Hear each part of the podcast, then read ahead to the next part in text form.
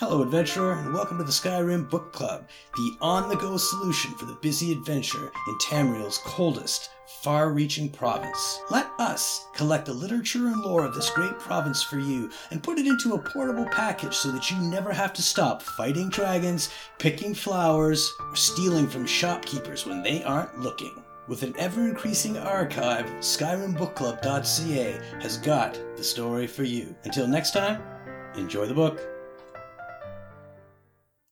Sovngarde, A Re-Examination by Bereditte Jastal. Speculation regarding Sovngarde, the Nordic Hall of Valor.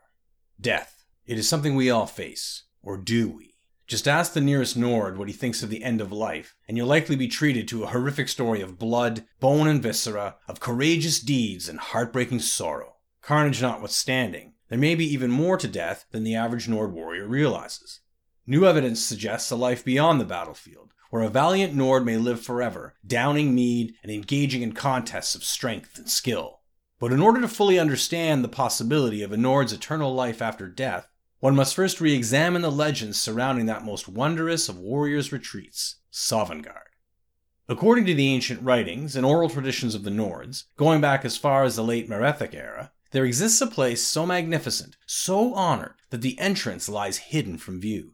Sovngarde, it is called, built by the god Shor to honor those Nords who have proven their mettle in war. Within this Hall of Valor, time as we know it has no meaning. The concepts of life and death are left on the doorstep, and those within exist in a sort of self contained euphoria, free of pain, suffering, and the worst malady a Nord could suffer boredom.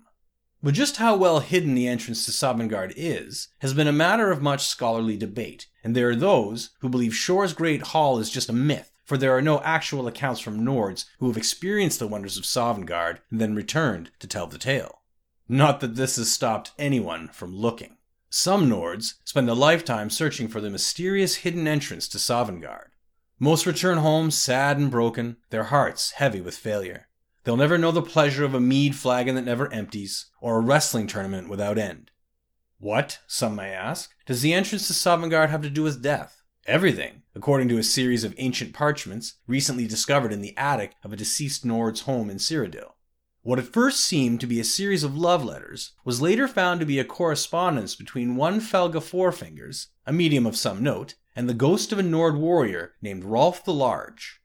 According to the parchments, Rolf had spent his entire life searching for the entrance to Sovngarde without success. He was returning home to his village in Skyrim when he was waylaid by a band of giants, Rolf fought bravely, but was quickly killed, and the giants proceeded to play catch with his head. Amazingly, all this was seen by Rolf in ghostly form as he drifted away from the scene, soaring upwards into the heavens, where he finally arrived, in the magnificent hall of Sovngarde. Rolf could not believe his good fortune, and his foolishness for having not realized the truth so many years before, for death was the entrance to Sovngarde. So he was told by Shor himself, who greeted Rolf the Large as a brother, and personally handed him a leg of roast mutton and the hand of a comely wench. Sovngarde, Shor told him, can be entered by any Nord who dies valiantly in honorable combat.